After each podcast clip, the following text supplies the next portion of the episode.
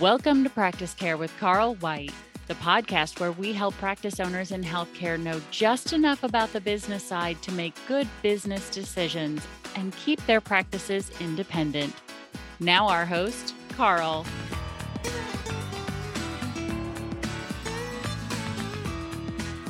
When your practice is growing, you'll need to add more staff or start hiring staff. And while great staff can make the dream work, all staff members are an expense. Do you truly understand the financial view of hiring staff? My guest today does, and he advises his clients on staff expense and a lot of other business financial issues so that his clients can grow profitably. I'm Carl White, principal at Mark Advisory Group, which is a healthcare marketing agency, and I'm also the host of Practice Care. The mission for both is the same, and that's to help private practice owners stay private. Not only is that what they usually want, but care is better when the provider owns the practice because that's when they're going to have the most freedom they're ever going to have to make the clinical decisions they think are best. Unlike when somebody else owns them, usually, occasionally, sometimes, usually, their agenda starts to creep into the provider's ear. So let's just try to keep all that out and help them stay private. My guest today is Ken Weil. Ken is president of Consult Your CFO, which is a fractional CFO firm, CFO meaning Chief Financial Officer. Ken has more than 30 years of experience in corporate accounting and financial management consulting. He's served as a Chief Financial Officer, Controller, and Project Manager. He has experience working with both small businesses and Fortune 500 companies, and he's been involved in the integration of mergers and acquisitions, bringing order and structure to disorganized accounting departments. That sounds fun and training and developing accounting staff to perform above their basic functions. Ken, thank you for coming on Practice Care today. Thank you for having me, Carl. Yeah, I appreciate it. This is going to be a, a very interesting one um, for a lot of reasons. But before we get into the to the meat of the topic, I want to start where I start with every guest. Tell us more about you, more than your bio can tell us. It had to be short. And, and I'm usually curious how somebody got into the line of work that they're in, but help us get to know you a bit better. Yeah. So uh, I went to uh, college at Michigan State. Okay. Uh, went was at the in the time it was in the 80s. So the brokerage business was uh, growing. Mergers and acquisitions were uh, gaining a lot of traction in that time. Um, so I went the finance route at Michigan State. Okay. Uh, as I built up in my finance area, I was recommended to get a lot more into detail of accounting um, because everybody needs to scrub and analyze uh, the information.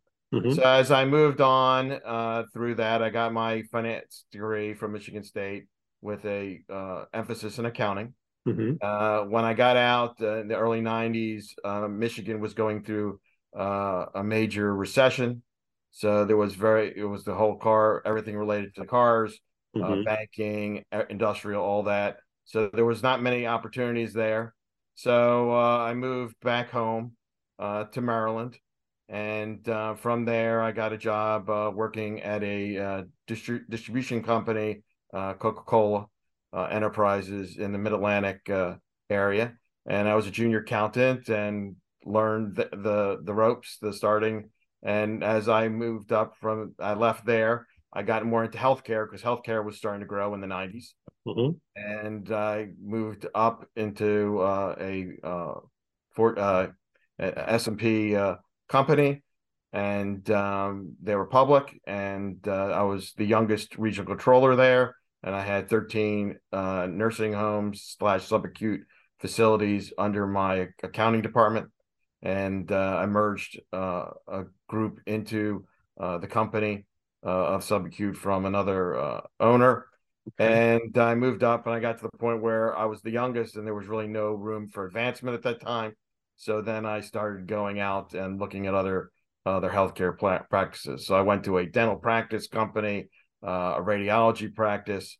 Uh, both of those went through mergers and acquisitions as well. So I helped uh, integrate with them.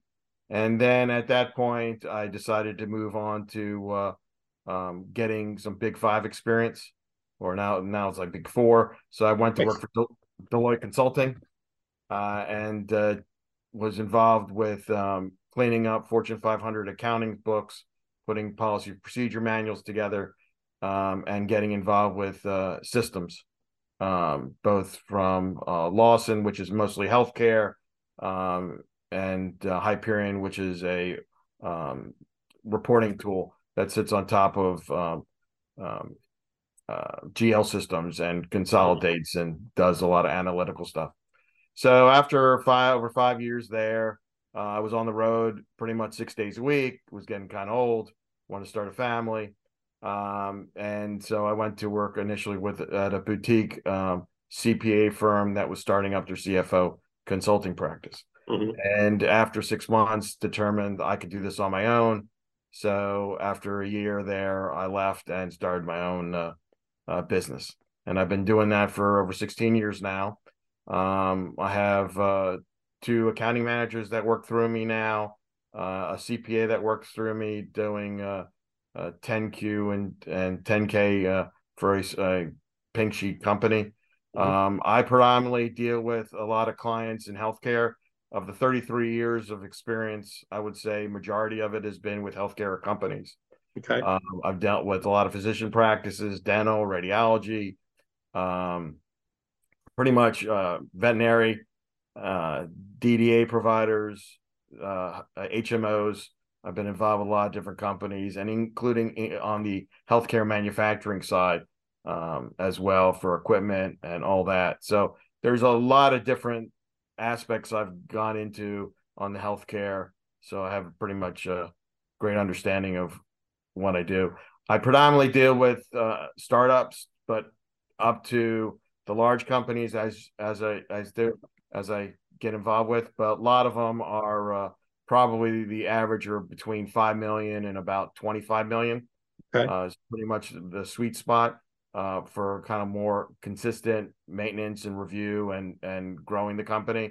Okay. Once they get to, uh, higher, then that gets to the point where uh, they usually sometimes bring in a CFO permanent, and then a lot of times I'll go in and do special projects. Um, if the CFO leaves, I jump in and and help out and you know make sure things are moving forward. I've done right. a lot of cleanup at big companies. I do mergers and acquisitions where the they don't have that specialty at a bigger firm, but right. majority of it is uh, in in monitoring and maintaining the accounting departments at at medium sized firms. Got it. So you know the numbers, man. Yes. Holy cow, you know the numbers. I still struggle with the visuals of debits credits. So I know they have to match. Sometimes it's on the left side, sometimes on the right side. It's just anyway. So that's why we're talking to you about this and not me. So we're talking about staffing and like the the, the numbers behind it. Um, I want to kind of talk about the what and then some of the why, because uh, and I hopefully we'll keep this kind of really kind of simple. Mm-hmm. Um, mm-hmm. I know that's our goal. Um, so when it comes to staffing, like what are the essential financial numbers that a practice needs to know? And just as a prelude to listeners, I talk with every guest before we start recording and we, we talk about the topic a bit. And so in the back of my mind, it's like, well, I need to know what the total number is, right? Because that's a big number. And I learned pretty quickly hmm, there's a little bit more to it than that if you really want to have a, a good finger on the pulse, not to the point where you know, it goes like 12 levels deep, but there's clearly more than that. So what are the essential financial numbers when it comes to staff that you advise private practice owners ought to know? Right? You know, their accountants can tell them, but they just, you can't off, you, you got to know it yourself too. Absolutely. Uh, you shouldn't rely on the CPA. You should know it yourself. I 100% agree with that. So let's just take a step backwards real quick before I get into the into mm-hmm. the details. So from your chart of accounts structure, we'll just talk about the income statement. So you'll mm-hmm. have your revenue, which is money you make. Um, and that should specifically be direct revenue that you actually perform the services from. Then you have your cost of goods, which is your direct costs. Mm-hmm. And that is anything that is spent um, that drove that revenue, that direct mm-hmm. revenue. And that the difference between the direct revenue and the cost of goods or the direct expense is your gross profit. And then mm-hmm. that percentage of your gross profit dollar over your revenue is your gross profit percentage. Mm-hmm. So let's just stick to that section for now. Mm-hmm. Okay. In that cost structure, you have anybody who has who salaries, uh, te- payroll taxes. Uh, we'll start with the the that part. People have who are W twos.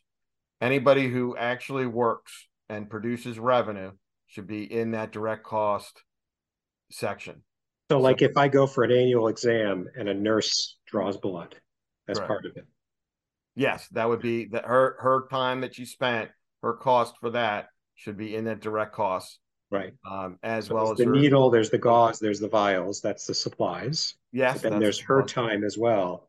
Because Right. if she didn't show up, I wouldn't have been able to complete my annual exam.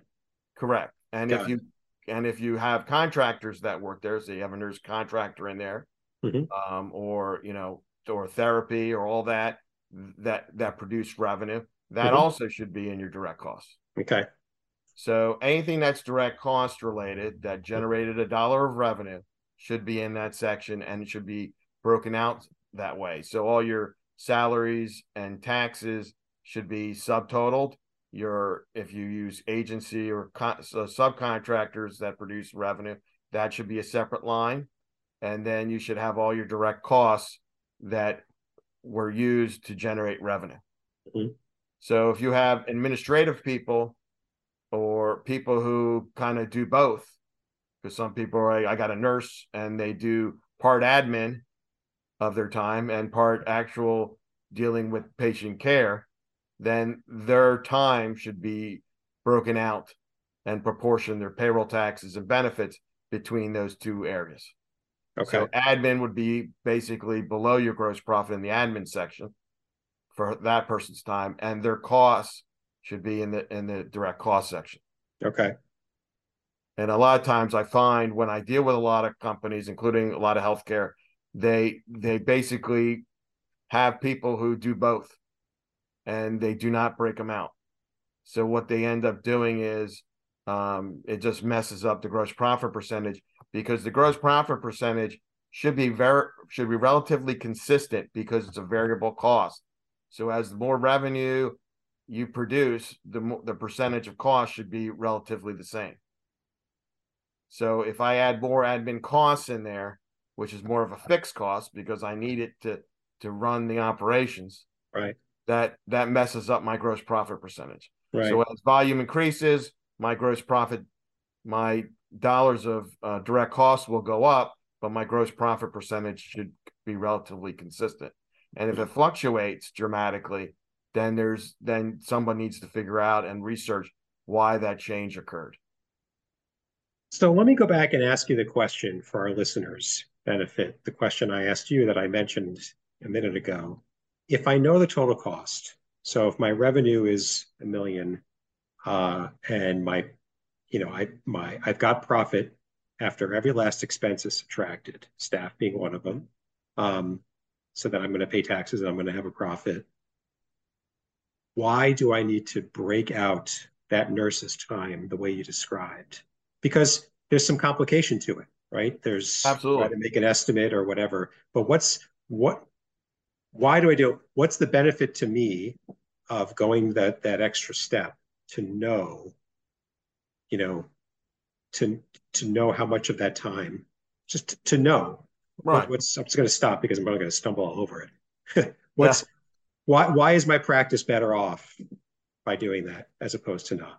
So with your with your direct cost, like I mentioned, it's variable. It matches up with your revenue, Mhm. and that gross profit percentage should be stable and consistent.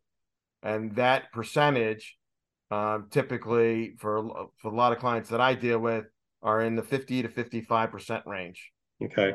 Okay, so their their cost should be 50 55 percent of their revenue, hmm and so that leaves them with a gross profit percentage between fifty and forty five percent, roughly. Okay.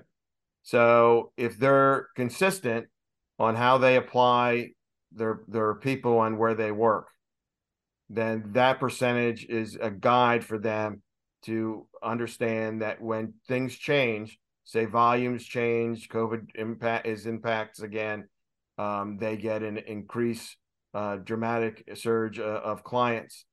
That percentage should relatively be stable so that they can monitor their profitability specific to what they generate in revenue. Now that if you commingle the 2 you Mhm. lose you lose that understanding of what is what they're doing on a revenue perspective and and cost perspective um, on the on the top line area, and you're messing up your admin, and your admin's fixed. So uh, a good efficient admin is around twenty percent. Okay. So all my admin costs should be around twenty percent. So if I do everything right um, on my admin costs, then I can better monitor and operate better using those numbers uh, and ratios to run my business. If I put everybody in salaries in one bucket, I don't, I, have, I really have no clue, you know, who's really generating me revenue and who's really generating, who's just doing work administratively. And then what ends up happening is they'll find out they're end up spending too much on the admin side and having too much salaries, or they might be overstaffing and their profit margin dwindles quickly. Okay. So, I mean, as you were describing this, I was thinking to myself, like, here's a scenario. So, um, because it gets to time, right? So if uh there's two nurses, Nurse John and Nurse Jane, mm-hmm. and um, if you if you sort of divide up the the cost of each, and you find that Nurse Jane costs less because either she's getting more patients done or just she's more productive, let's mm-hmm. say. Then you can look at that and say, hey, Jane, what are you doing that's different than John because you seem to be doing it better? And we've got a number that says, I mean, you, you might know that anyway, I guess, if patients aren't around as long or just she's seeing more, it's not getting backed up in the office. Um, then you might see it anyway. But I, is that an example? Would that be an appropriate use of once you've got well, these numbers the, teased out? The there's two different things. There's these efficiency of of the of, of the staff member because that's more of an operational review to say, okay, how many clients have you seen today? How much revenue did you generate? Mm-hmm. And what your cost is associated with that. Okay. So that's to a, a certain person level. And mm-hmm. you can and a lot of companies have that statistics because people are clocking in, clocking out, and and monitoring their time very efficiently so they know how much they're actually spending dealing with client care um, and generating revenue versus doing administrative paperwork in the back. Mm-hmm. So what ends up happening is a lot of uh, payroll systems, and if the company's big enough and has their own payroll department, they basically will break out departments if they have multi facilities, if they have uh, one big facility, whatever but they will have a person saying the nursing. So the nursing will have the direct cost piece, which for that facility, and all their time when they swipe in and swipe out, dealing with the clients, will be charged to the direct cost side, and then their ad and their portion of their admin will be charged to a separate admin department for that mm-hmm. for that facility or site, and then those information from is from that report the accounting department takes that information um, and basically records that transaction into the financial system. Right. And therefore, you're matching your revenue with your direct costs and your admin costs are, are portioned uh, yeah. correctly. I would and, imagine maybe maybe you'll you'll tell me this is wrong, but for the typical private practice, um, it would make sense to say nursing staff, you are direct cost staff, you are here to help deliver the services that we provide. Don't go up front. Don't do admin unless it's really necessary. And admin staff, maybe this is easy. You're not qualified to go touch a patient or treat a patient, so stay well, there. Yeah. So maybe that's the way to kind of do a clean break without like you know doing like the time tracking or the you know the how do you break down the the salary into this bucket versus that bucket right well there there's there's multitude of issues. So if the the nurse, for the most part, the nurses will predominantly deal with client care. Mm-hmm. So for the most part, hunt nearly most 100%. But there are going to be nursing admin people who are having to jump in and deal with clients. Mm-hmm. And at the same time, they've got to do administrative overseeing the administrative staff of the nurses. Okay. So they're going to be more of the breakout where they're going to have to split between when they actually deal with the client mm-hmm. versus mm-hmm. dealing with administrative stuff. But at the same time, if if there's multi sites and say nurse A has to do has to be split between two sites, mm. Then then then it's more critical that they punch in at one site, do their work, punch out at the same site, and then go to the next site and punch in and punch out. So because if they if they don't, the revenue, you know, the revenue will be booked to the two different sites, but on the direct costs, they might end up being in one site versus the other, throwing off the site profitability. Yeah. So that's interesting. Do time tracking even if they're salaried, just so that you you can say, you know, Absolutely. They, You're supposed to be half and half, but you're really at each site, but you're really two thirds, one third. We need to look at that. Right. And I have I have physician practices that, you know, the physician is the owner, Mhm. um, and or they have multi-owners, and I tell them they have to break out their time. So sometimes they're not very happy to do that. Yeah, how do they react to this? Like you introduced this concept, and I get the value of it because you really see with granularity revenues, expenses, profit. I get it, but it, you know, there's administrative detail involved, and everybody rolls their eyes at that initially. Exactly. So how do they react to this, and how do you get them over the hump to do it? Well, there there's there's some, most of them understand it when you discuss it with them. hmm and they understand the value of it. Um, and so they go through the effort to break out their time or at least determine how much time they spent doing client work versus administrative work. And they break down their timesheets.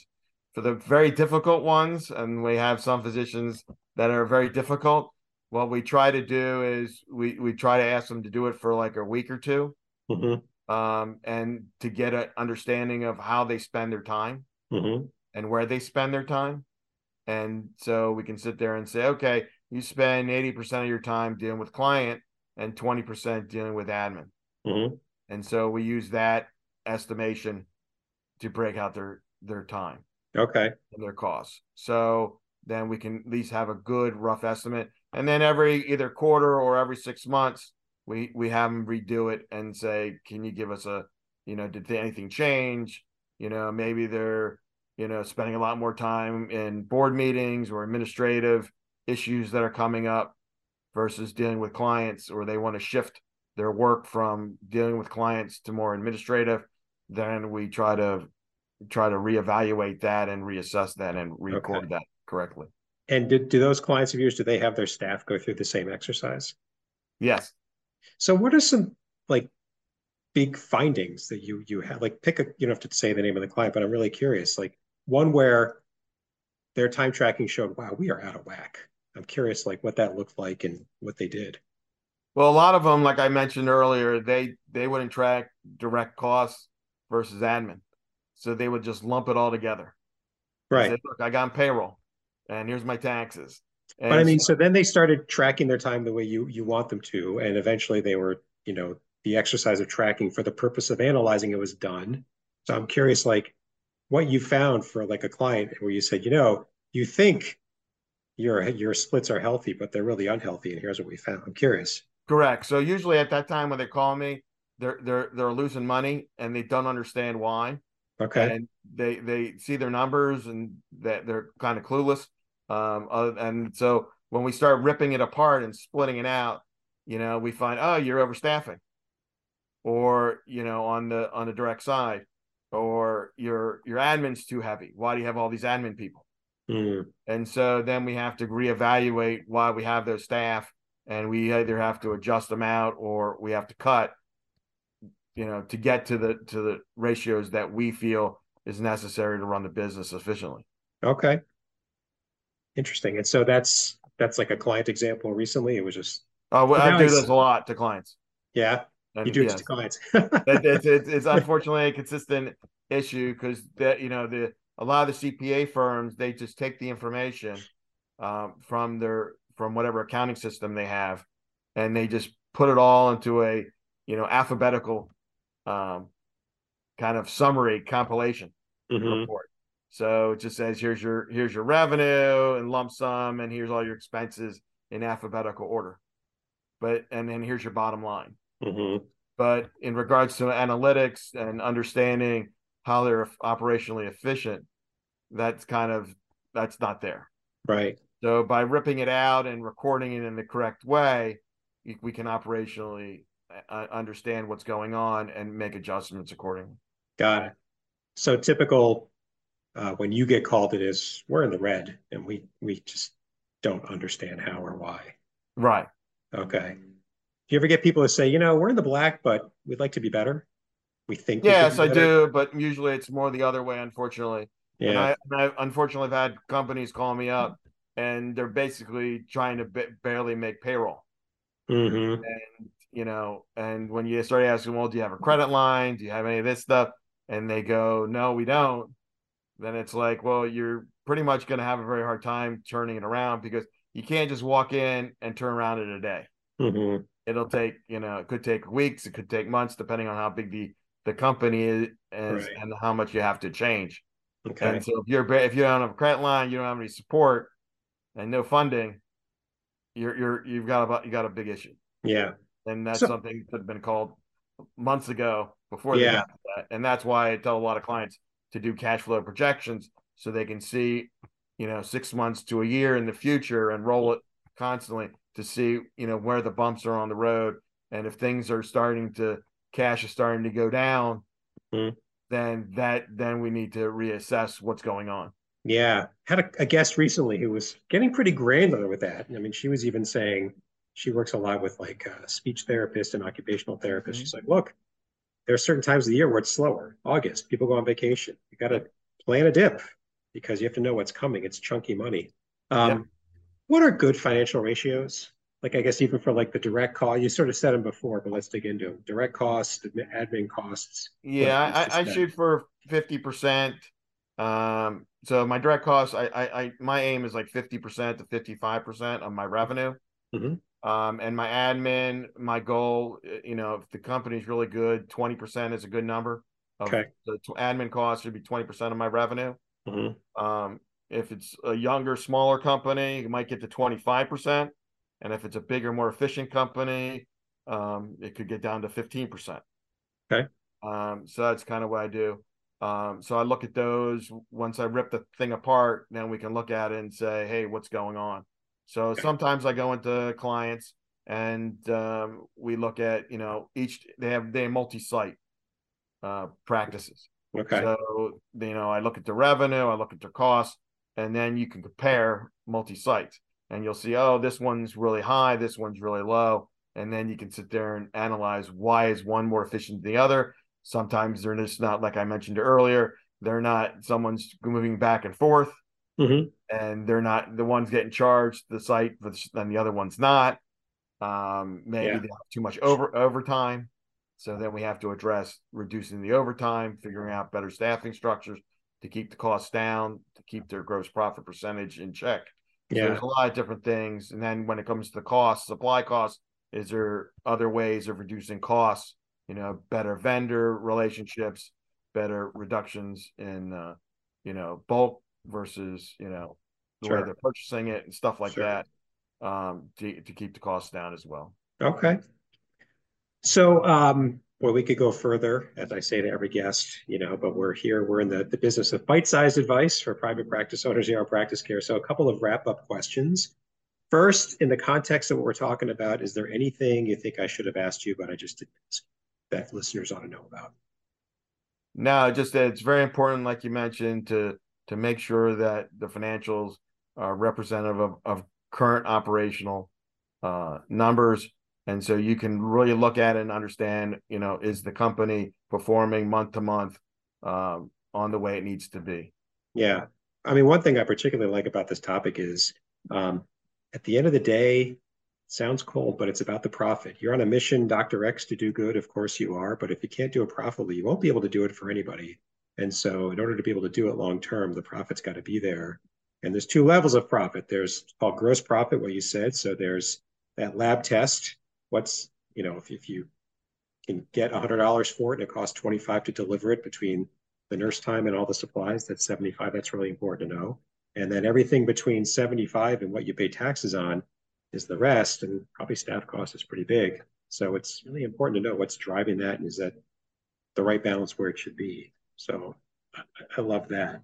The other Right. question that I ask um, everybody is, all right, so got somebody listening and they've been thinking, that they're thinking about the profitability of their practice. It's either not where it wants to be, they want it to be, or it's in the red. And we've caught their attention on this topic. Sometimes can people get stuck at the starting line? So if you could give them one or two pieces of like sim- advice, simple things they could do to, you know, get off the starting line and get going down the path of figure out my profitability levels, where would you recommend they start? Uh, there's a couple ways they can look at things. First, they pull their payroll reports Mhm. and they go through person by person and determine is this person um, direct or this person admin.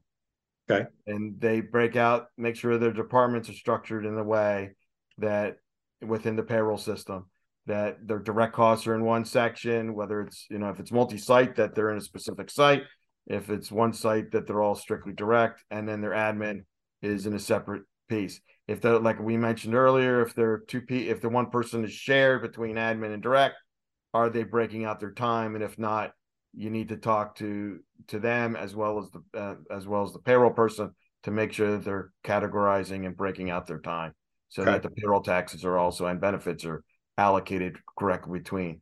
So that's that piece, and then with the contractors, um, you know, just make sure the contractors that are direct are in the direct side versus if you hire a consultant that's a contractor, they're not being dumped into to uh, right. uh, direct; they're sitting in admin.